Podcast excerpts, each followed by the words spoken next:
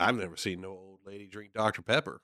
Everybody drinks Dr. Pepper. I've Pepper. seen middle aged ladies drink Dr. Fucking Dr. Pepper sucks. Pepper. Yes, Pether? Pether. Pether. Now we're gonna talk. Yeah, Yeah. yeah. now it he's making fucking simple pronunciation mistakes. while Why don't you go ruck yourself, man? Why don't you go Rick my balls, Logan? Let's do the goddamn podcast. Welcome to the United States of Paranormal Podcast. Sit down and buckle up for an enlightening ride through everything cryptid, creepy, and paranormal.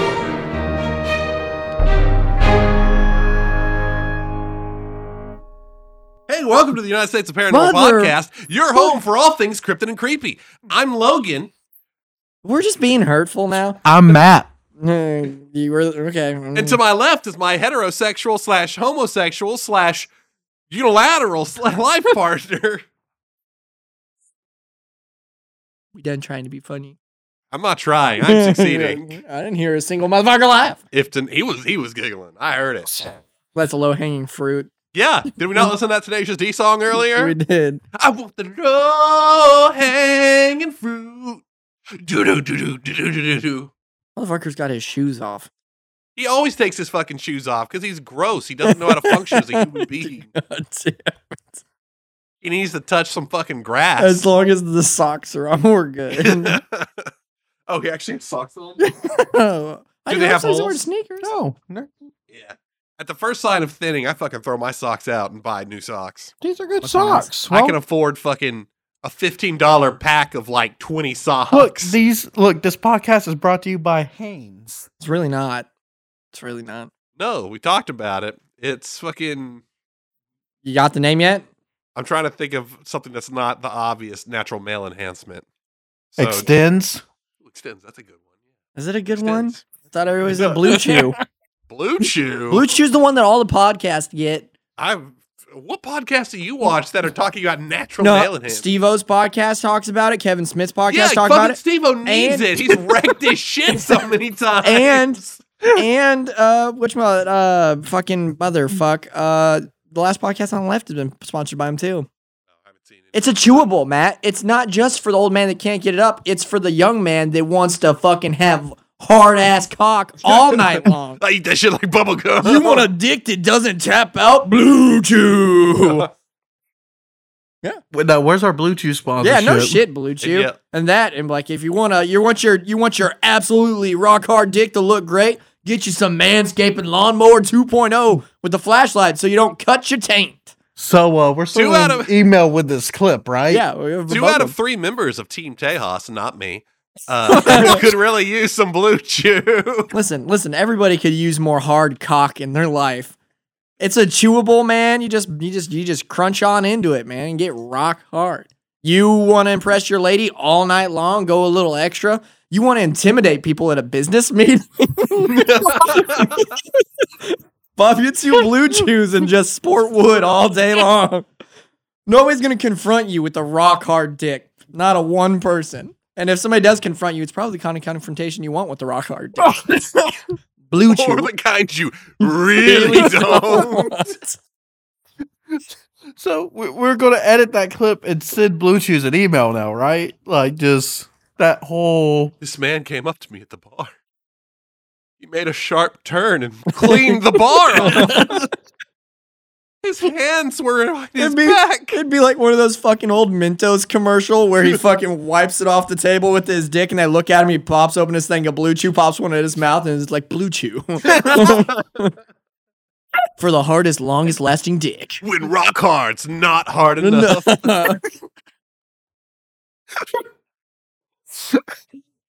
Oh, it's like give your lady a real diamond. My erection was forged by steel workers. Uh, but no, I mean, if we're gonna get sponsors, you know, usable sponsors, Hard Dick and Manscaping for Hard Dick. I'll take it. Dude, I'll take some manscaping sponsors. Hell yeah. I mean, let now. I mean, they say that you don't, you don't, you know, there's no risk of trimming your nuts with it. I mean, that's nice. That's a guarantee that I would love to, you know, endorse. Yeah, that's bullshit. I'll I mean, right hey, hey, we're trying to land him as a Ah, right. sponsor. Listen, It's not bullshit. And it also has a flashlight so you can get those hard to reach places. It does. It has a light on it and it's waterproof. So you just you just turn on the light in the dark in the bathroom, turn on the And I I'll heard- use the mag light you gave me for that. And it comes with uh, moisturizer as well. Yeah. that way, when I'm down there, I can defend myself. Thanks to Blue Chew. Yeah, I mean that's the best thing. That they go hand in hand together because you pop the blue chew, you got the hard dick. Now you don't have to move your dick around while you're shaving your balls because that sucker is at attention the whole time. Just like mowing around a fucking flagpole. You're good to go. It goes hand in hand. What do you need? Blue chew, manscaping. Put them together. The only other thing that I think that the generic men ones they do is uh keeps. And I think everybody here has their hair intact. Keeps is yeah, keeps is the big one that uh, everyone talks about. Give it time. Why'd you look at Brandon? Like, fuck you. Your hairline is just as receding as mine. My Fuck hairline's you. not receding. My hairline's exactly where it's been for forever. Same with me. I don't see fucking hair. Yeah, Captain Six Head. it. Your forehead is just as fucking big. I apologize. That was a low blow. That was inappropriate.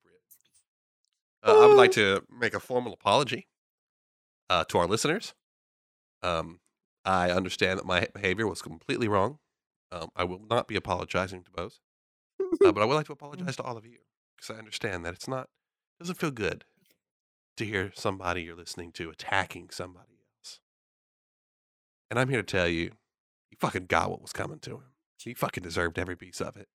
But I understand that I hurt your feelings. And I think it was a bit. See, he fucked up. See, what he should have done this. was, you know what? I know that some of our listeners may suffer from hair loss and find this offensive. So but thanks to Keeps. that's where you should have gone with it. You fucked it. But I need the Make sure if you want to get keeps from the United States of Paranormal podcast to use coupon code sixhead. and for uh, our promo code for uh, uh what was the That you didn't stick the Handicap? fucking landing. That's fine. We can cut this out. Are we going with Blue Chew? Yeah. Use How do you? promo- How have you never heard of Blue Chew? I just haven't. I've don't it's listen like every podcast. That is the go-to boner pill now because it's chewable. It's not a swallow one. You just like for twenty percent off your next order of Blue Chew. Use our promo code Extend Dong. extend dong, uh, I kind of like the idea of diamond dong. diamond dong. Well, I didn't make the promo code. That's what was sent to me. Oh, Fair enough. Good to go bless now. you. Maybe Huh? one day. Maybe one day we'll get sponsored by by boner pills and cock shavers. Hopefully, we'll be sponsored by cooler stuff like What's cooler than that? energy drinks and Yeah, because that's the that's the crowd we want to be But Blue associated Chew is energy drink for your dick. I want. Yeah, be, let's get associated with Five Finger Death Punch and Monster. let me get associated with Penthouse and Marlboros. yeah. oh fuck, I'll take it. That's dope as shit. Marlboro points were cool as fuck back in the day. I remember collecting my dad's stuff for him so he could send in to get cool fucking merchandise and everything. That was back when Camel fucking would send you cool shit too. You know what? You know now who you don't we get need? dick for smoking cigarettes anymore, except cancer. you know who I need a sponsorship from? Goddamn Zyrtec. the fuck is Fucking allergies, man. That's way less cool than I everything miss else. the days when cigarette companies could advertise to kids. Yeah. With cool stuff. They took all the toys out of cereal and they took the Marlboro points away. What's to look forward to as a small child? Yeah, like didn't they even stop selling like the candy cigarettes? They- Probably just call them something else now, like flavorless shit sticks. Yeah, they used to have the bubblegum cigarettes that you blew Yeah. into and smoke came out of and you look like a real hard ass. God, you know that's so terrible. But they still sell Big League Chew. That's horseshit. So it's cool to make it look like a kid's doing chewing tobacco, but you can't. Ah, smoke- but that's bubblegum. but it Big League Chew looks like that's Yeah. why it's called that because the fucking baseball players used to have the big nasty piles of chew. But that's okay because it's bubblegum. I think what's even worse the is cigarettes were bubblegum too. I think what's even worse is the uh the jerky that's in the skull containers. Oh yeah, the that that shit's weird, man. All the freaking rednecks when I were in high school would always have a Mm-hmm. pack of that on them. They'd be packing their lip like they're doing to chewing tobacco. Oh man, nothing looks douchier. Uh, no offense to anybody if this is used. if you if you dip and you listen to the United States of Paranormal podcast, I promise you, you look like the coolest douchebag that dips. So don't worry about it. We good to go? Welcome back to the United States of Paranormal podcast, where we talk about everything cryptid, creepy, and paranormal in the United States of America. I'm Logan, and sitting to the right of me, the guy that is mocking me as I speak, Matt Frisbee. I mock out of love. Hello, everyone, and Eh. welcome. To the right of him, Bose. Hello. Every goddamn time, dead air than the fucking low key. Hello.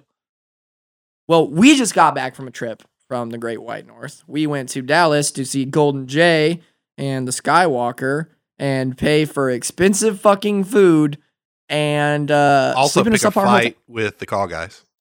Yeah, that's uh, that's that's coming. Like, have you ever seen the movie Anchorman where they have the fucking knockout, all drag out death war in the middle of the street? That's gonna be us with the call guys. Are and we Skyler's on our side. so he told we're us. so we're making this a pay per view event, right? Yep. Going beyond Dish.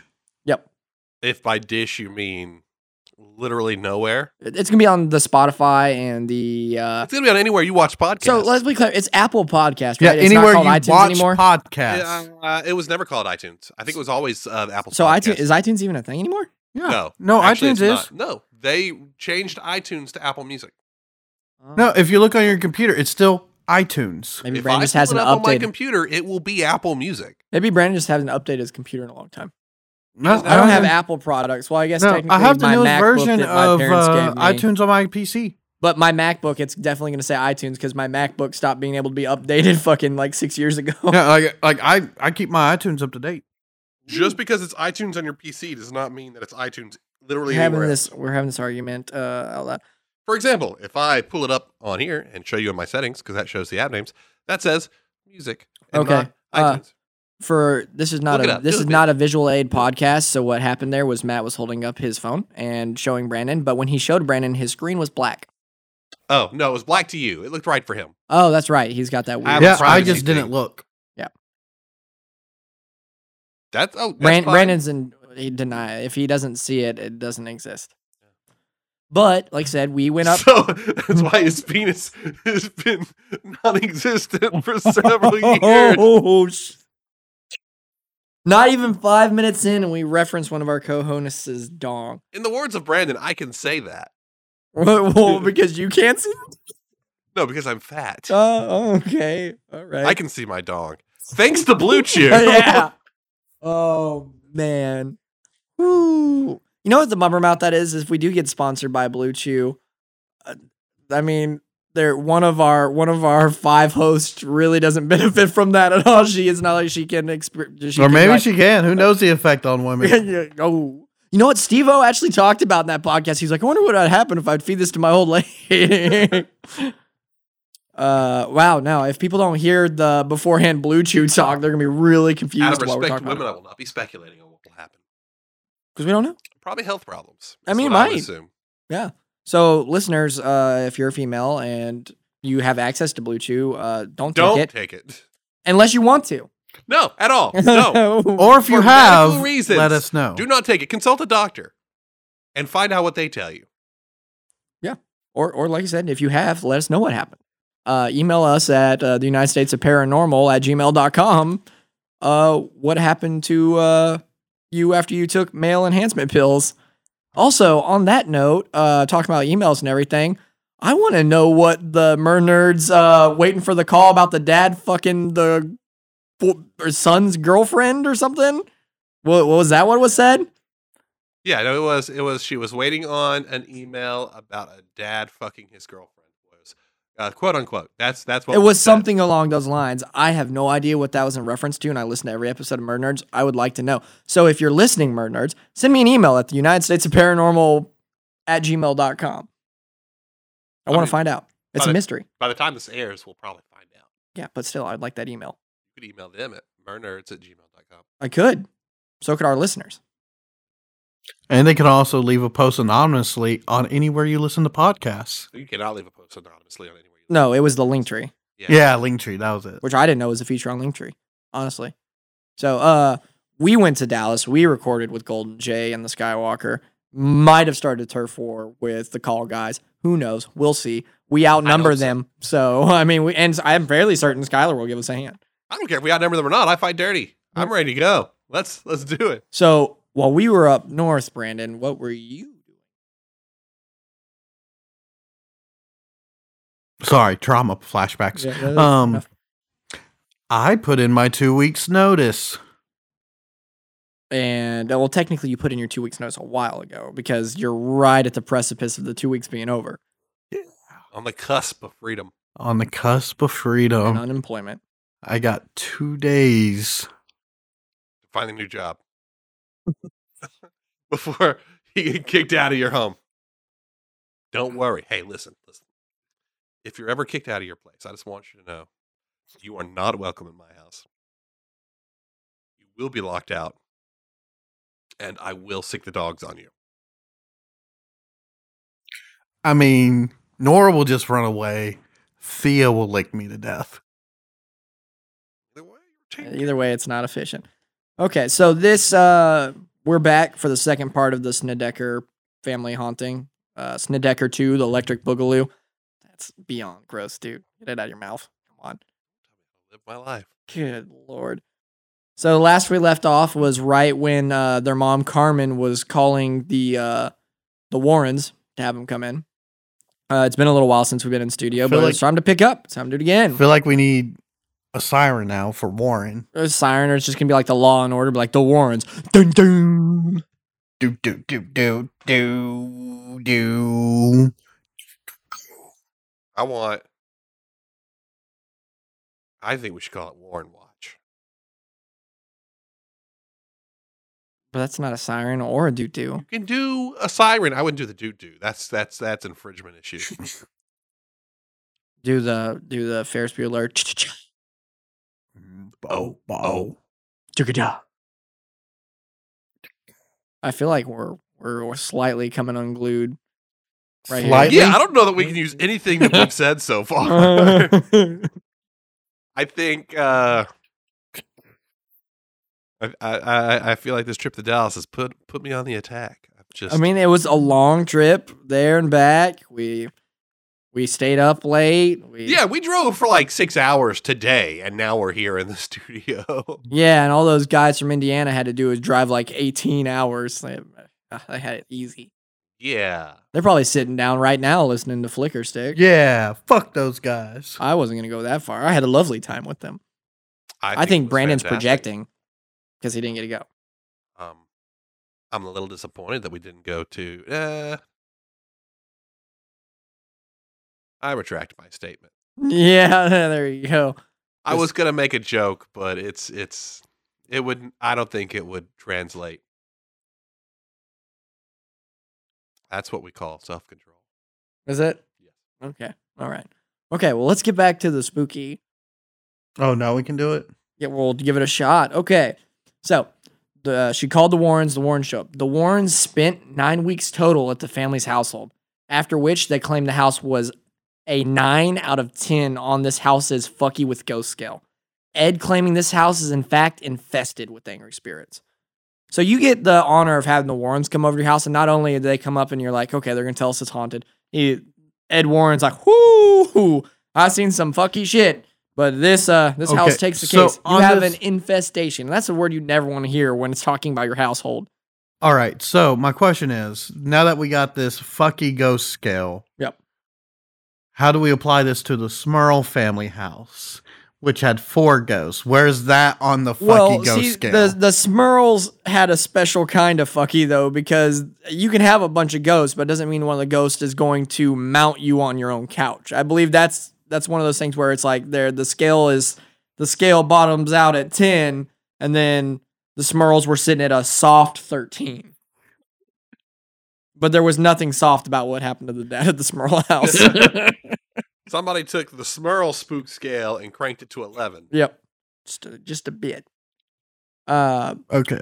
When Cal- when Carmen called the Warrens, they told her they would be there the next day. Uh, why? That's a little out of thing. They Okay. call the Warrens. Next thing you hear is tire screeches, and they walk up. the. Basically, uh, when Carmen called the Warrens, they told her they would be there the next day. This was pretty normal on the Warrens anytime children were involved in a case. They acted in the fastest way possible to make sure they could get this thing dealt with before any harm could be done to the kids. Because the Warrens were were parents themselves, and uh, just like, like I said, they prioritized cases with children. Sounds like they were a little late on this one. Well, I mean, it's They not their be aware of it. it's not their fault that the Snedeker family took forever to to say anything. I mean, that's Yeah. not on them. As soon as they were contacted, they showed up. The, the, the, the, the, the line in the sand was uh, the dad taking out all the light bulbs. Well, you could you could you fathom calling a, a ghost crew the modern day equivalent of Matt being like, "Oh, my house is is haunted," and you call and Bagans is like, "I'm coming, I'll be there," and then he shows up, right? Takes a look around your house, and he's like, "Listen." I'm gonna have to live with you and your family for nine weeks to get a good idea of what this is. Because this is exactly what went down. The Warrens showed up and they lived with them, and the Warrens crew lived there too. Nine weeks in that house. Okay. I think they don't actually have a home. All right. It kinda seems like But it, here's right? the thing. Here's the thing. The Warrens, a nice, polite old couple, compared to Zak Bagans. I'm just saying they. I mean, I'm just saying like they. Maybe the Warrens were like in the middle of like renovation on their house, and they're like, "You guys are gonna have to be out for nine, ten weeks max." and Ed's like, "Oh, we can't afford this. Oh, what are we gonna do, Lorraine?" And then all of a sudden, it's like it gets a call from Carmen. She's like, "Listen, I got a ghost," and he's like, "Listen, your ghost sounds pretty serious. It's gonna take us. Hold on one second, contractor." How long did you say this was gonna be? Oh, it's gonna be nine to ten weeks. It's gonna be nine to ten weeks. We're gonna have to stay at your house and uh, see what this ghost stuff's like. It's that's normal. It's really normal. Uh, we're gonna bring our crew with us and uh, just just stuff. And what they did, I'll, we'll get to it. But like, yeah, why did you bring it, bring an entire kitchenette set? Well, Don't, don't ask well, questions. Nine weeks, man. Listen, this is sophisticated paranormal detective gear. That's a sink. I like now we've It's got a Ed portable talking. paranormal detection sink. Ghosts ghosts hate these nice cast iron sets. They can't stand them. They don't. They don't mind you cooking on a standard oven, but we haul this in there. The ghosts are gonna hate it. I Like this promise. came from from pure blessed metals from the closest church. Listen, ghosts hate iron. This is pure cast iron. Okay, Perfect. but I get that. But why did you bring your color TV set too? Yeah, because what I, I saw, you got just a black and it, black and white fucking six inch in there. That's just not gonna do for What nine do you weeks. expect me to watch for nine weeks? Yeah. You think I'm gonna get an EVP on that hunk of junk? Oh, that's No not. way. I like that's why is Ed Warren talk like that now? but as they promised, the Warrens showed up the very next day with a few investigators, including one of their lead investigators, John Zaffis, who happens to be their nephew that worked with them at the Paranormal Research Society of New England. So not only were they bringing the researchers, they brought their nephew, who they were probably watching at the time. Be like, oh, he's one of the researchers too. He's just, he's just, he'll sleep in there. But that's our bedroom. yeah, well, but we got to find out where these ghosts are. So we got to spread out anywhere there's a bed. You guys take the couch. We'll get this, get the master and everything. Uh, be like Frank in that episode of Always Sunny. God, that bastard has such a comfortable bed. Jesus. Well, all you do is you're supposed to be helping us to uh, find ghosts, and all you're doing is watching Two's Company. well, or is it Two's Company? Three is company. All Two is normal. all you'll do is you watch Three's Company. Listen, ghosts hate Three's Company. It really sets off the paranormal events. What you also watch MASH? Well, just MASH is just a good show. I don't know what to tell you.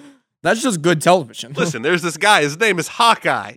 He's played by Alan Alda. He's hilarious. That's great. It's great shit. Last episode, there's a thing about a chicken. Listen, you'll bawl your eyes out. It's horrible. It's horrible. Okay. Upon entering the house, Lorraine claims she felt right away that the house was pulsating with negative energy.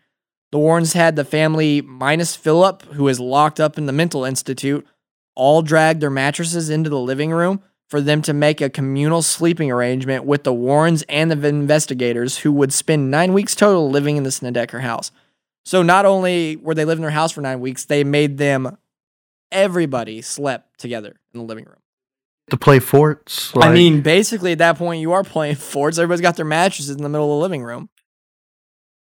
You look concerned, or is No, everything don't okay? worry about what I'm Well, oh, okay. Worry about, worry about the Snedek, The Snedeckers. the, the schnizzles, Yeah. the, sh- the Schnid, the- Schnedeckers. the Schnedecker, Schnedeckers. Schnedecker family. Schnedecker. Schnedecker. They would all sleep under white light that the Warrens claim would help keep the aggressive spirits away from them or less active in that particular room. The Warrens' whole team spoke of the house almost as, it, as it was a living Blah, blah, blah, blah, blah. The Warrens and the whole team spoke of the house almost as if it was alive, saying that once you left the room they slept in, it was like the spirits were waiting for you. It would feel as if something was right in your face at all times. You could feel it, even smell it at sometimes. So literally, what it made it sound like is they set up a protective bubble where everybody's sleeping. But the moment you stepped out that threshold into the hallway, the ghost was like, "What's up, bitch? Why don't you turn that white light off and we'll have a talk, Warren?" it's like they're sitting there with bats in hand. Mm, Hey, we've been waiting for you. Man, it's it's it's it's fucked up that you're in there watching Mash and you got these lights on. I can't come in there and enjoy it. Just crank them up. Let me come in there. I want to watch Mash. There's You know Hawkeye. how in it. much you know how much we ghosts like MASH. That's quality television you're denying from us right now. I gotta know what happens to Hawkeye this season. During this time, one of the more physically violent attacks happened to Carmen. When she was taking a shower, she, Lorraine, and Carmen's niece stated that the plastic shower curtain reached out and clung to Carmen, swallowing up her whole body and started suffocating her until her niece and Lorraine busted in and tore it to pieces. After that, nobody showered without someone coming in with them. They also mentioned it happened to her husband at one point. So basically, she got saran wrapped up by so after that, everybody's showering in pairs, or I'm, hoping that it's it's like they're just sitting in there. It's not like it's like all right, I gotta go take a shower, and Ed Lor- Ed Ed Warren's like, all right, let me get in there with you. Well, you know that was the ghost the, don't get you. that was the start of Ed uh, uh, of his uh his vacuum kink. No, no, we're not going there. We're we're not giving a kink to a dead guy. It's enough. We already gave him a weird Brooklyn accent and assumed he watches Mash. Is it such a terrible thing to assume somebody watches MASH? I've never watched an episode of Mash in my life. You Cacaius. Cacaius, what is it? Welcome to the Call Guys podcast, where we talk about how much Logan here needs to watch MASH. No, it's just a just what it's not my speed, man. Oh, it Not is. your speed. It's a- Not your speed. I don't want to. I have no urge to watch Mash. You are missing some of the finest television ever put on screen. Listen, the last episode, there's a thing with a chicken. I know about the thing with You'll the bawl chicken. your eyes out. I know about the thing with the chicken. We're going back. To, Oh God, the season four finale. we're we're going back to the kids. According to the crew, the spirits particularly like to attack Carmen mentally and physically, more than any other member of the family or crew. Was this because she sent away Philip? Was his warning true? Did she earn their rate their rage by sending away their link to the real world? Because remember, he once she had him carted off, he started yelling at her. Remember, he was like, "Now that I'm gone, they're coming for you." And seemingly, he wasn't wrong. Now I'm wondering if it's just a coincidence or if he was like, "You guys get that bitch? She's sending me away. Teach her a lesson." So basically, she uh, she got rid of their friend or the one thing that they could communicate with well. So they basically started whooping her ass mentally and physically. Because there wasn't really any there wasn't really any physical harm that was done to to Philip, but her his mom almost instantly after he left was getting attacked by shower curtains. So, no. Uh, the mental attacks almost seemed like seizures. She claimed she would pulled she was pulled into a dark realm, surrounded almost in a huddled. Oh, I just fucked that all up. Uh, the mental attacks almost seemed like seizures. She claimed that she was pulled into a dark realm, surrounded by almost huddled completely around corpses. And the only way she would be able to come out of this state was when the crew would surround her with a Bible and pray. So basically, she said that she got pulled into a that's just a complete dark existence in her head. Just her in the dark, and then she would be huddled around by what looked like living corpses, That's and that's all she could see until they basically rocked her out of it with prayers and your good old fashioned Bible thumping, just rearing her out of it. Which that just I oof, I don't I don't even want to imagine what that's like. That sounds fucking horrible. All I can think of is the the corpses in the movie, The Haunting of Connecticut. yeah. The one where the creepy fucker just cut into all of them and then insulated the walls with the dead people. I bet there's. I bet the house retains heat great though. Yeah, insulated by dead cada- or dead cadavers. That's a fucking double negative. Cadavers. I mean, cheap, right? Oh yeah. I mean- practically free. Yeah, I mean, people were just bringing the bodies to the dude. So, I mean, at that point, it is free insulation. Uh, John claims that one day, uh, this is what happens when you can't spell and you confuse yourself. Grammarly. Free. Okay. John claims that one day walking through the house, he could smell what he described as rot and embalming fluid.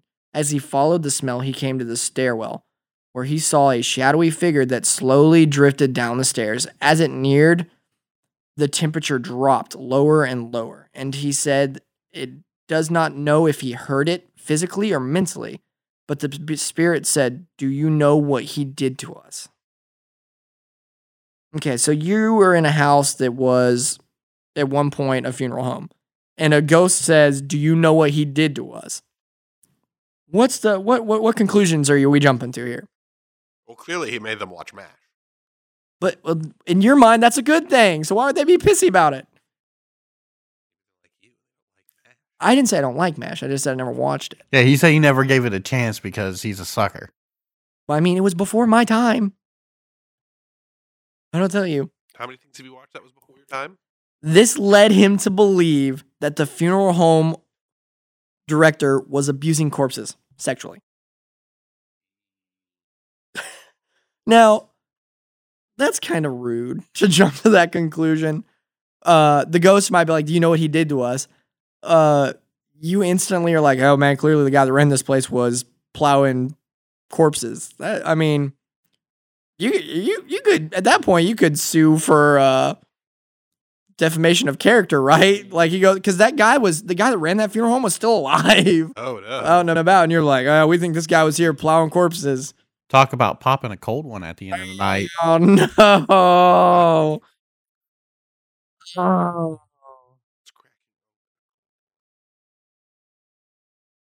That was horrible. You're right. Yeah, That cracking was open a cold one. Uh, so yeah, he uh, he they that believed that led him to speculate that the guy was in fact doing unmentionable things to corpses, which in turn enraged the spirits. Which, if that is the case, that that was happening, and that is not confirmed in no way, shape, or form, I guess that would be a good reason to be a pissy ghost.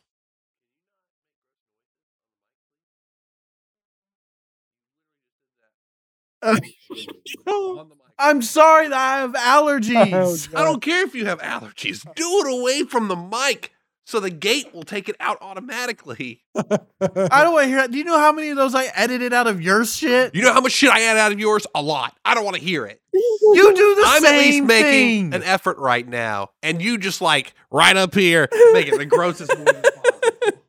you do the same shit. I'm sorry. I feel bad for whoever's editing this one in general.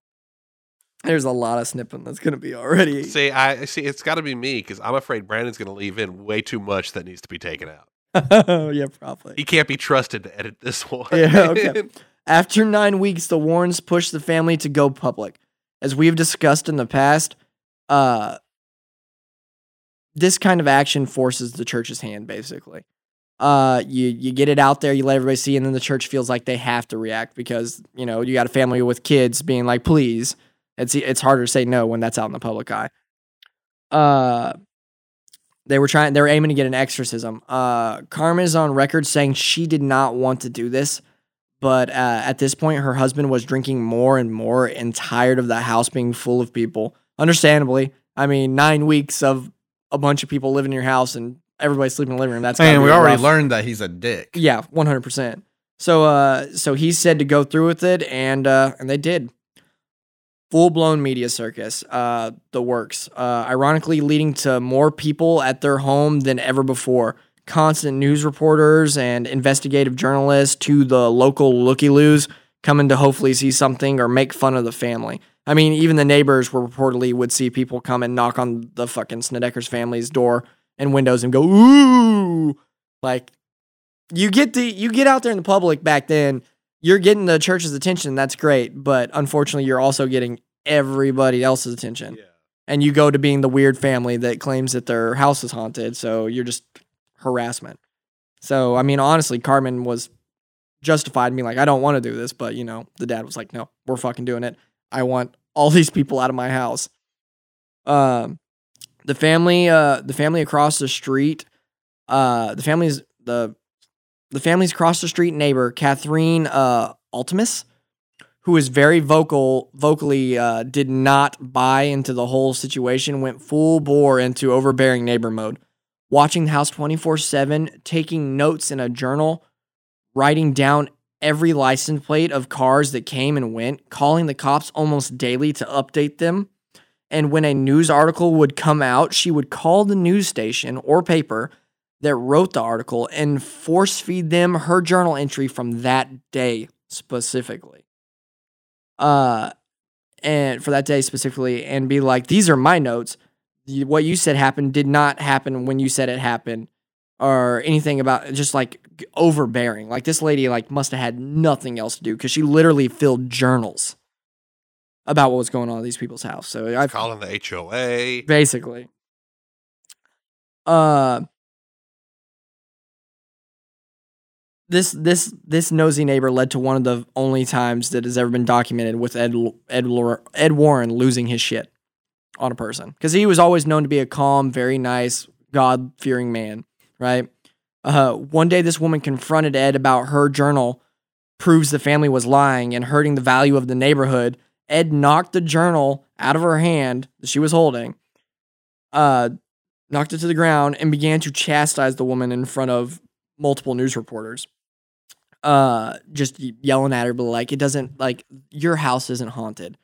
What you see from your window is not what's happening to this family. Do you think that this family is choosing this media circus where they're being belittled and made fun of for the benefit of them? Eh, Like, they had to do this in order to solve the problem that is a quote unquote problem for you also because if their house was normal she wouldn't be dealing with this stuff either so basically he was just like you you think this is so bad for you and the value of your neighborhood this family's suffering and have to deal with like people like you making fun of them or telling them they're wrong or that they want this attention and like who in the right mind would want that specific attention people knocking on your windows Deep. late at night being like, I like want ooh that attention. they can be arranged. I arranged crave it. they can be arranged we can start running up to your house at night and knocking You on the windows. hussy. Uh, eventually, three priests and three deacons came to the house uh, to hold an exorcism after the family signed a waiver saying they would not tell people how the ritual was performed. So apparently, the Catholic Church has documents being like, listen, this is what you can and cannot talk about, and you can't give away our trade secrets because, because we can't have everybody and the brother out there getting rid of the devil. That that's our house. Uh, We've cornered that market. Yeah, that's ours. That's our game. Uh, the children were not allowed to be in the house uh, while it was performed because they were su- too susceptible to the spirits. A few relics were brought into the house, one of which was uh, Madonna, which is basically like a little holy statue of, uh, I'm not super versed in it. I think Mother Mary is what a Madonna is. I thought Madonna was a pop singer in the 80s. Uh, yes, it was a statue of the Madonna, like the Vogue Madonna.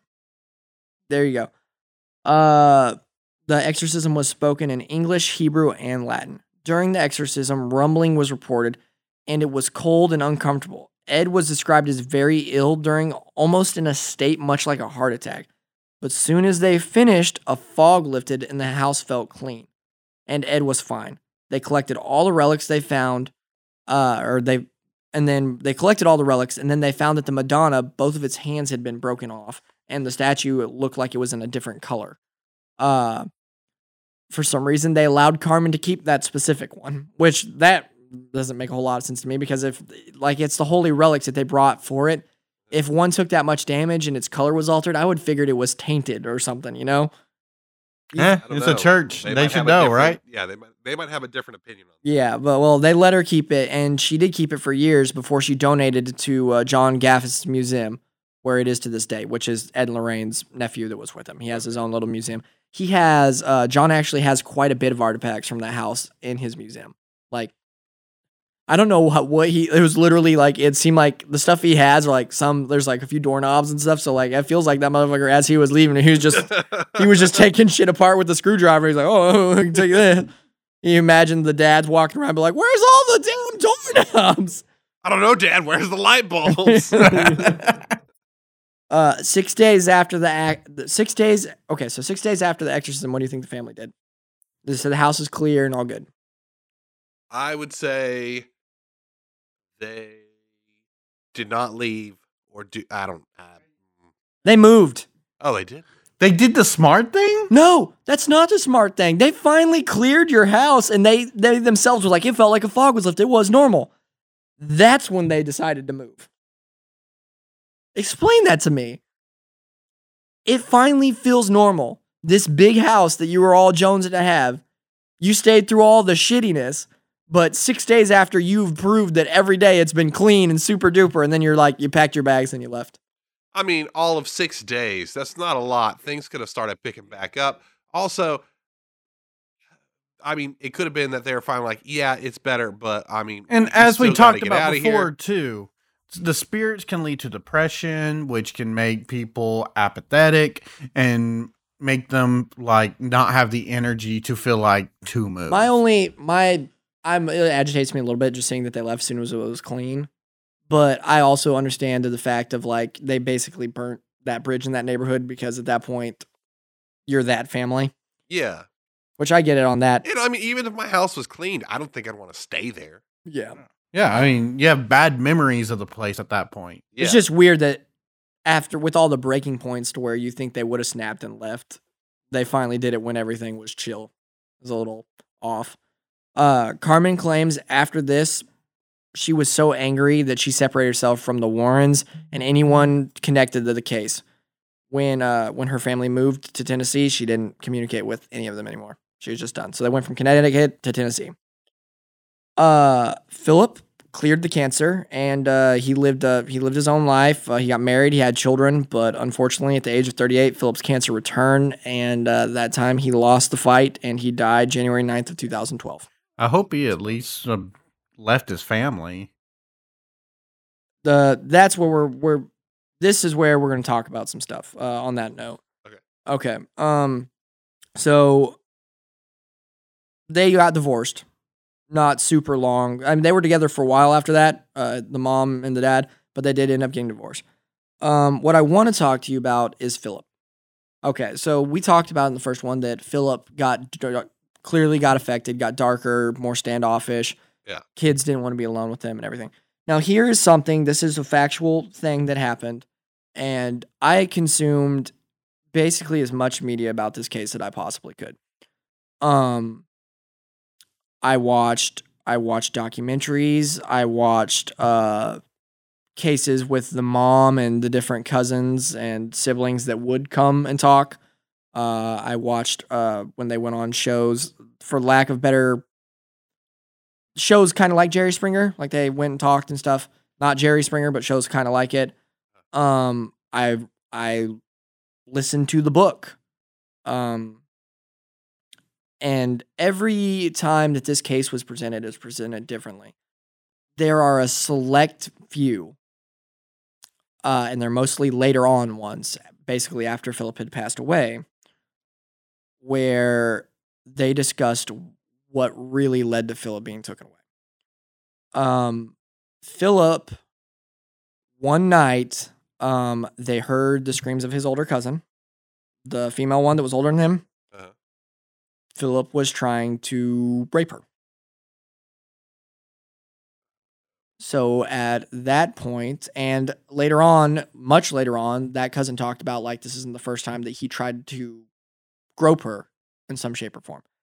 Um, that is what was the breaking point, and they called, and that is why he was promptly hauled off. Now you wouldn't think this makes more sense because even in the 70s and the 80s, cops aren't just going to show up and wheel your kid off because you're like he's seeing ghost.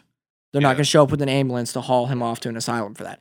But they will do it when they say that he has mentally snapped and tried to sexually assault his cousin. When they took him in there, they diagnosed him bipolar. Uh-huh. But the doctors also claimed that once he got away from the house, he seemed completely normal. So take that as you will, but I just wanted it to be known that the real reason he was taken away is because he tried to sexually assault his cousin. So that that needed to be that needed to be Yeah. said. Uh, other things that need to be talked about. This is why a lot of people throw shade at this case is because there's a lot of inconsistencies and stuff that's buried. Now, this things could be things like the attempted sexual assault was something that was seemingly buried by the family. Uh, it wasn't something that the media was hiding or anything like that. It's information the media did not have um, to sensationalize or anything like that. Uh, there's a few cases back then where they were talking about it, and when the children would start to talk about why Philip was hauled away, you could see that they would catch a look from a parent or a cousin, older cousin, and then the kids would stop. So it was definitely something that they were trying to keep hush hush. Um, I keep saying um. Now things that was buried, which seemingly made more sense to be buried by like the author of the book and media, and especially because the movie was made, The Haunting Connecticut, and everything too later down the road. The house, that big ass house that they were living in, that was like it was huge because it was the mortuary, multiple levels and everything, Yeah. three story house, right, and a basement, was converted into a duplex when they moved in. They did not live in that house alone. They lived in the bottom section of the house. Yeah, we, we talked about that in the first part. Yeah. And so they, the other people that lived in this house, top stairs, bottom stairs, and everything, claim nothing happened. They didn't, to them. Now they're like, they heard commotion with the family. Uh-huh. They uh, saw the family reacting, this and that, but they were like, we live in the same house. Why are we not seeing it? And this also circled back to Ed Lauren being Ed Ed Warren being like, listen, it's not it's not affecting you because it's not attached to you. You're not in this part. They're in the part of the house that's affected. They're closer to the mortuary part, et cetera, et cetera. To me, it's less scary when you think about it as a haunted duplex. You Yeah. know, it's like, don't worry, just the first floor and the basement are haunted. Second, third, you're golden. You know what? But here's the thing. This is the second haunted duplex we have gone over. Yeah. The Smurl but- family house but in was a your duplex, duplex, too. It was every level. Ah, Fucky shit was happening everywhere. It was happening everywhere. This one, it seemed to only be happening to the family, which it might have been just attached to them because they did have a son that was on the precipice of death. Or it could have been nothing was happening. Uh, the father, like I said, in the movie, they portrayed that he was in uh, AA, he was sober, and he relapsed. In real life, the father was not in AA and did develop a drinking problem as things go on. Another thing that they really did not discuss in any of the stuff except for the book, and they did not discuss in the movie, that that he is not Philip's biological father. Uh, he also didn't really raise Philip for the most of his life. Uh, he he was a stepfather. They did reportedly have a good relationship up until the diagnosis, and then they drifted apart. And then they really that relation his relationship with anybody really didn't bounce back after the whole incident because the light bulb stuff, the excessive drinking. There was a documented basic attack of a neighbor boy uh, that the older cousin liked. He came over and he said uh, he asked if he could see a ghost. So the dad was drunk, grabbed the kid, literally picked him up, drug him to the basement, and put him on the coffin lift. Jeez. That's And the teenage boy ran crying from the house in front of news stations. So basically assaulted the kid. yeah. So this is this is what the kind of level. If he's doing that shit to a neighbor kid, I can't imagine what it was like living with him. Uh, the Warrens never really talked about the family's dynamic because they said it wasn't their place. Uh-huh. I imagine they saw some shit too, being in there with them, and like I said, the In dad just got progressively. weeks, you would think. Oh yeah, the dad progressively got more and more irritated, and he just like they were like he just didn't really super cooperate or anything like that. So it was kind of a. I just I can only imagine what it was like. Um, another thing and with this case, it was massive issue was the author Ray Garton, uh, who wrote the book In a Dark Place, who, if you look him up, does not have a lot of great books to his name. I think one of the books that he wrote was the the uh, novel adaptation of uh I think it was Welcome to Good Burger. Is one of the things that he did later in his the career. Good burger, home of the good burger. Uh, I help you. He never spoke up about the case. He wrote the book. Uh, the book, the kids' names are changed in the book, but it's supposed to be as accurate as possible. A lot of stuff like you. He didn't speak ill of anything until after Ed Warren's death. When Ed Warren was dead in the ground, is when the author Ray started coming forward and uh, being very vocal about the book and talking about how he thinks it, everything was basically bullshit. Claims that Ed Warren told him to make it as spooky as possible. Et cetera, et cetera. Uh, Lorraine was still alive when all this was happening and was in an interview crying, saying that it's horrible that he's attacking her husband when he's not around to defend himself anymore. But after that one interview where he started saying shit like that, he refused to ever do an interview after that ever again. So take that as you must. Uh, the the you can or do or don't read the book. I it's not a book that I would recommend. It's nothing fantastic. It's I don't know how to describe it. Uh, it was work to get through. Personally, I like this kind of stuff, but I just I just couldn't get into the book. It. I also I'm I'm I also I'm just not great with audiobooks. When one person is doing multiple voices, sometimes it, it takes a really talented person to do it. I think. I'm about to say, like books like that probably don't get the best voice talent. Yeah, like I said, it takes the right person doing it to make it interesting. And like the guy that was doing it, I just couldn't I couldn't get behind it. Uh but I did. Uh so it was it was a thing. It's uh like I said, it's called In a Dark Place by Ray Garton. Um like I said, they and after everything was done, they left and they never came back. People lived there afterwards, said there was nothing, but they also claimed that they cleansed they cleansed it. Uh Philip never had any more incidents. Up until his death, he didn't say he saw ghosts. He didn't attack anybody else. I don't know what his relationship was like with his family after all that because he he did not he didn't do interviews or anything. After he got out of the mental institute, he didn't talk about it. There is there are siblings that don't come out and talk about it. There was a lot more people in that house than most of the media portrayed. The movie portrays that they're living with it's Philip and his brother, his little brother, and his two cousins, the older girl and the younger girl. That wasn't the case. Philip had two brothers, a sister, and both those cousins living there. Uh, in most media, it's like I said, it's not portrayed like that. Hell, in the book, they don't even mention one of the brothers. So that might be. I think that's the the middle brother's choice. Is he just? I don't think he wants to be attached to the circus anymore whatsoever and they really don't get into whose kids are whose either. Like I don't know if any of them were I don't know if any of the kids were biologically both those parents. I don't know if some kids came with him. But they don't talk about it. They don't really get into his side. I think that's just because they don't want to be included in anymore. They didn't want to be included in it while it was going down. So it, it was a doozy of a case. Uh, I liked learning about it. This used to be one of my favorite movies, and I'm gonna talk to Matt about it briefly. Brandon hasn't seen the movie, uh, as far as I know. Uh, I used to think this was one of my favorite ghost movies until I went back and rewatched it. Uh, it I just rose color glasses, I guess. Like I saw it when it came out, and I thought it was great. And now you go back, and it's just like the mom, the actor that's playing the mom, just seems to really be phoning it in. And once you look into the case and go back and watch one of those movies that's like based on true events or this really happened, and then you see, like in that movie, the mom is mopping and Philip sees blood while she's mopping, right? In the case and every documented thing, that never happened. It happened, the mom was mopping and she saw the blood. And it didn't just disappear, she had to try to scrub it up. The same with the plates. In the movie, Philip sets the plates, then looks back, and the plates are back in the cabinet, and then looks back again, and the plates get smashed. Didn't happen to Philip.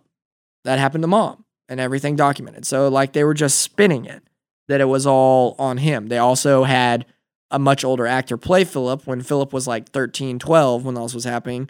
You have an actor that's like 18 Yeah. playing him. Uh, like I said, they changed everything up. They changed up the dad. They didn't. He wasn't stepdad in there. They made him like he was in AA, and he just slipped up. When in real case, he was just an alcoholic and an absolute asshole, basically all the time. Uh, another thing that is that is rough about this, that is heavily disputed. The family claimed they had no idea what that place was until they already signed a lease and they were in. Okay, the landlord, the owner of the property, since the beginning said that that was absolute bullshit. He said they knew what it was. It still had a sign out front. They he was like he talked to the mom about having kids live down in the basement because he's like you can convert it. That's why she wanted it. Uh-huh. She claims that that wasn't the case. Now, I don't know if that what's true, but I could see them saying that to save face because like we said soon while we were in the first episode of this is how shitty is it to put the kid with what seemed like seemed like terminal cancer in the coffin room Yeah. like that's shitty. So maybe she was like, listen, like maybe we'll just we'll say that we didn't know because we don't want people to think we're horrible people for putting the terminally ill kid down in the co- or renting the funeral home to house our kid that's going to get chemo every other day. Yeah, and I've totally seen parents that would do that. They would rent a funeral home and put their kid in the casket room uh because of the convenience. Yeah. And like I said, they the the landlord is what hasn't always been on record saying they knew what it was. They knew that's why they were getting a deal. And that's why they got that specific part because the downstairs segment of the duplex had the most room because it had the downstairs coffin display rooms and the embalming room and everything. That was the excess rooms. They had such a big ass family. Yet again, two nieces, a daughter, and three sons. And mom and dad. They need all the room they could get, and that was the cheapest thing. And they're like, they knew this. That's why they snapped it up. They were just saying that they were tricked into it because it it helped their story. That's what he says. Like I said, this is a classic case of he said, she said. We will never really know unless the and I'm if it would have said something on the lease, I'm sure we would have seen it when he was out there being like they're lying and everything. And he like he was like everybody in this town knew what this place was. Like he said, there was a he claims there was a sign out front. She says there was no sign out front. It was already removed. Of course, by the time all this was happening, there was no sign. Um the landlord did say that he told them not to move the crucifixes, which was weird. And that he also asked him asked specifically if her son was seeing anything, which was also weird. He never really fully explained why he specifically asked him that. That Yeah. to me made it seem like he knew something was fucky. Now, at the same time, I'm also wondering if maybe that's just like a thing with mortuaries where maybe they keep crosses up like that for like a superstitious reason. Well, I could see that because it was not just a mortuary; it's a funeral home. Yeah. Yeah. So And- like maybe that's the thing where it's like he's superstitious. He may not necessarily believe there's spirits there, but because it's a tradition in Well, funeral also, homes and remember though, the landlord was not the mortuary owner, original owner, or the person that operated it. He was the guy that bought the property. He wanted to turn it to a business building, but city ordinance would not let it happen. The fact that he asked if her kid was seeing anything, and he admits that he did ask that, and he's never given really reason why. That's Yeah. a little suspect to me. yeah. Like, what did he why what did he see or what did he hear to where he was asking that specifically? Nobody ever found the crucifixes. Uh, some people speculate that Philip started taking them when he started to come unhinged. Nobody ever found them. Didn't find one of them. Never came back. That's something the landlord was very upset about too, because he was like, I specifically told them not to take those down. They took them down. They never returned them. Like I said, we don't know. When we will probably never know. And like I've further, and the sad thing is, is we're never gonna be able to hear Philip's side of the story because he never wanted to talk about it, and now he's gone. So that was the Snedeker case. Uh, it was bonkers. Uh, that's definitely not one of my favorite movies anymore. Uh, one, it's just it's rough going back and watching it, but two, it's just like after you absorb all of this, like that kid in that the kid was probably the best actor in the movie, but it is really hard to get behind that specific character after learning everything I did learn. It's just it's not the same anymore because now I know all the weird shit that happened, and uh, yeah, it just feels a bit icky at this point. That's one thing that's been really interesting since we started this podcast is uh it's changed outlooks on a lot of things that we had initial like basic understanding as either as a viewer or someone who had heard the stories and then having that uh the, once you start looking at the information that perspective change and it's uh i expect yeah. many things to end up ruined for us going forward Oh yeah, well, I mean, it's just like it's like the Winchester House. Like most people saw that episode and they're like, "Oh, it's the Winchester House. I can't wait to hear all spooky." And then they l- hear the skepticist side, which is it has to be said. It has to be. We have to give everything we got. I mean, we can't lean one hard way because we're not here to be like this happened for sure. We're not gonna. We're not Bagans in it. We're not showing up to the Winchester and be like, "This is haunted. It's a fact." yeah Well, we are we are going through everything we have. We are researching, and if there's something that I find that says that like this is proof that this didn't happen, or might be proof that something happened, it's going in my paper too, because I want to give the viewers everything they can have to make their Yeah. own assessment. The television shows they do everything they can to make as entertaining a thing as possible. We don't have studios demanding that of us. So if we got to shoot our own stories in the foot, like we get to focus on the truth. We get to actually talk about the full real story and the perspectives on the story instead of putting things in a 30 minute episode that everything we can only include things that yeah. make it sound haunted and real. we don't we don't necessarily need or want you guys to believe like to side with us if the way we look at it like okay let's say with this like right here right now matt what way do you lean with this case Uh, man, that's it's a hard question i know because there's Yeah. a there's a lot of there's a lot on both end like the problem is everything that's kind of going to disprove the case is all hearsay. Yeah. and not um, there's nothing tangible. So that uh, there's no historical document, there's no communications, like with the Winchester House, where everything that kind of mispe- kind of dispelled the mysticism around it was based on letters that she shared with, or letters that her uh, lawyer uh, that her lawyer and that uh, I think her nephews had donated uh, to museums and stuff. Yeah. So you had actual firsthand information that told the real story. Uh, with this case, like I said, it's what the lady across the street, what the landlord, and the whole case is hearsay because even the proof that the Warrens had, this is a big problem that people have with the Warrens. The Warrens lost, and this this is documented. This the, the flood is documented. They lost a ton of records when their basement flooded, and that's a natural flood that happened. And and back then, all the records would have been paper or physical pictures or like recordings that would all completely be foobarred back then by water. Oh, yeah. Well, and a lot of this too can also be explained by just general hysteria from the stress of Philip caught cancer.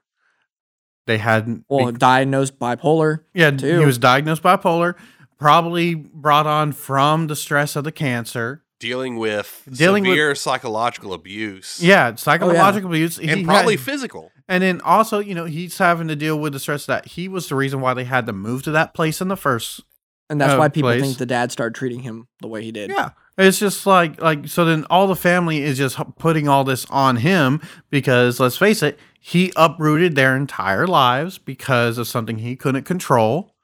And just when you have that much stress in a single environment, you mix alcohol and all and now you're in kind of this spooky Oh, place. well, I think I I am a I am a huge believer of energy manipulation and placement.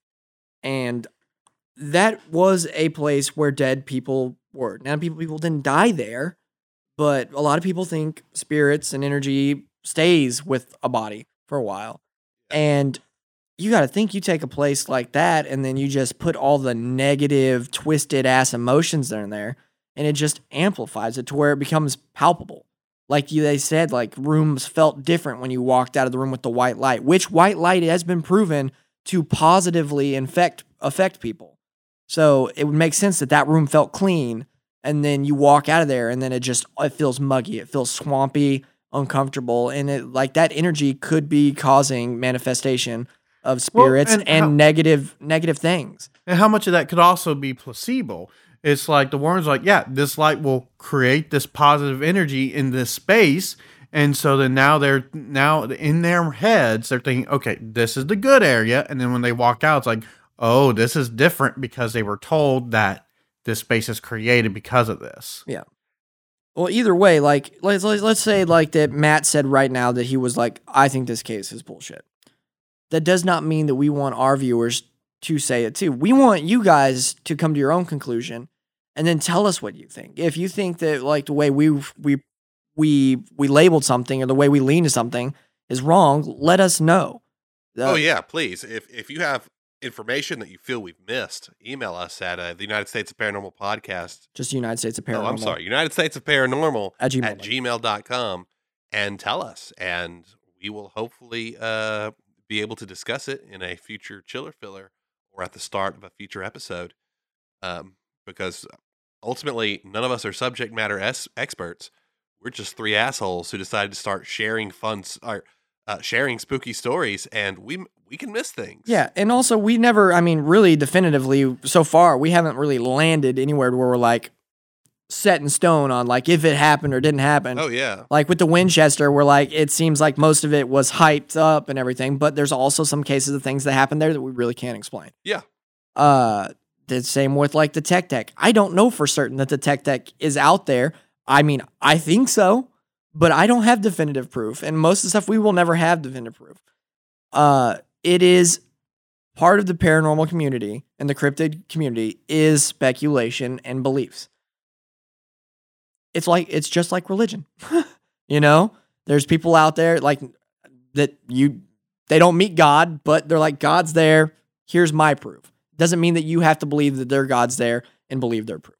You come to your own conclusion. Yep. And if you have a problem with our conclusion or something we say, Fight us about it. yeah, say something to us. Tell us Square about up. it. We Catch us wanna hear. outside.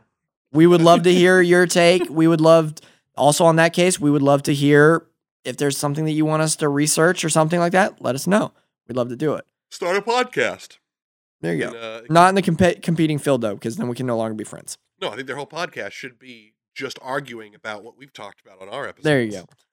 Uh, on that note of arguing, uh, I think we're going to call it a wraps here, but let's talk about the other Golden Image uh, Entertainment uh, podcast. Speaking of uh, fighting people and calling people out, go listen to the Call Guys. Uh, they're on Spotify. They are a pop culture podcast where a lot of times they do top five list or top three list, but they just talk about they talked about Moon Knight, they talked about Star Wars, they talked about music, just all around a little bit of everything. Uh, we are trying to build a turf war with them.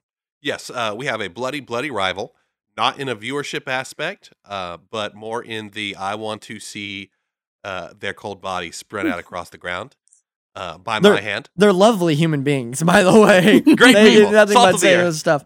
But uh, but we are we are going to start turf war with them. So go to your tw- go to your twitters. Uh, hashtag blood in the streets. Uh, call guys. Uh, And you could just talk about all of their bad takes. we will be approaching each other uh, in formation and snapping. I will say their latest requirement. episode, live at live uh or what animation to live adaptation, uh was a great episode, and I agreed with them with basically all their stuff. Uh, I love the live action live action adaptation of Scooby Doo.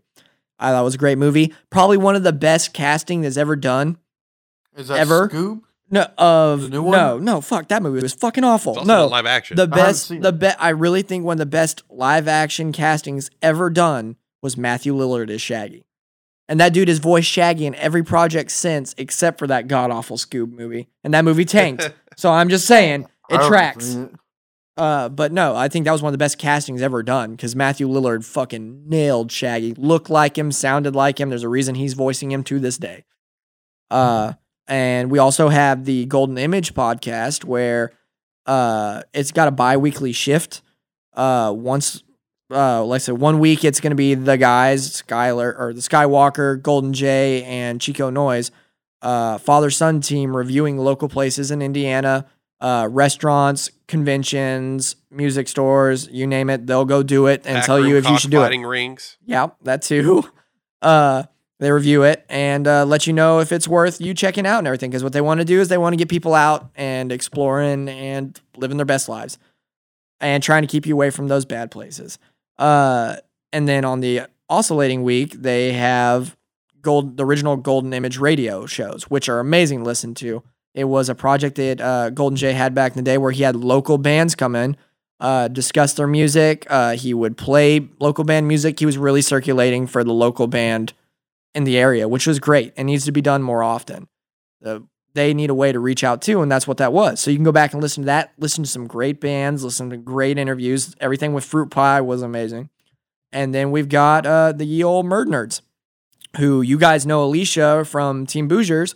She has a podcast where now it sounds like from this newest episode, they're going to branch out from Indiana. It sounds like. So they they cover cold cases, missing people cases, murder cases, and everything. Uh, and that's also they swap every week. One week Ashley's presenting, one week Alicia's presenting. Yeah, that's a great podcast if you just want to feel mad at random people for being stupid. I don't mean Alicia and Ashley Oh. by enemies. They're fantastic. But I mean the people in the stories Yeah. that just completely ignore when terrible things are happening. Do me a favor. Do me a favor, fans. Uh, if you are going to listen to any episode of MurdNerds, go listen to Camp MurdNerds, and you will no longer trust the people that run the Girl Scouts. You will no longer trust the whole state that the incident happened in, or the police department that it happened at. Yeah.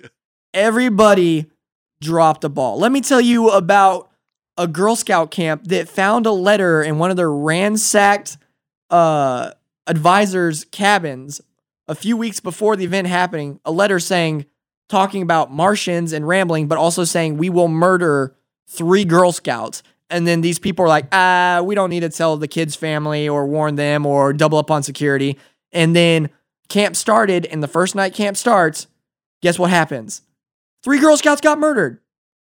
Everybody dropped the fucking ball. The only people that didn't drop the ball was the fucking Girl Scouts, and they suffered.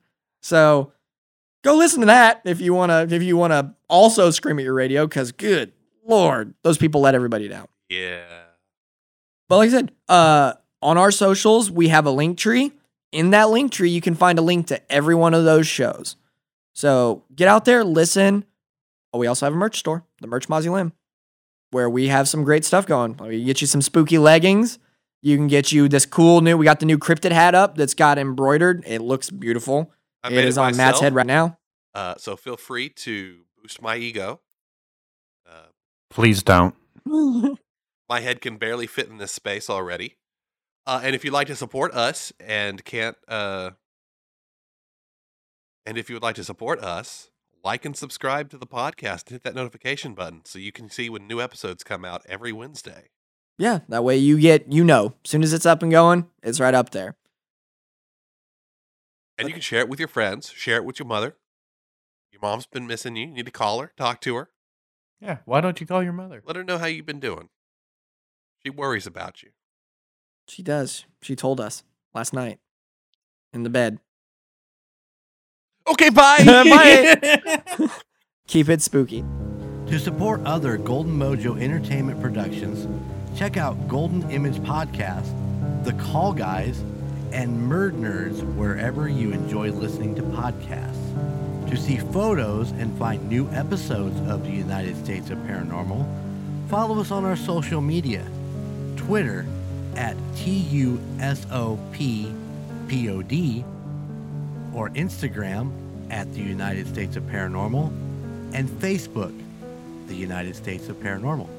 If you have a place that you'd like us to look into or would like to share your spooky story that we can read on the air, please email us at the United States of Paranormal at gmail.com.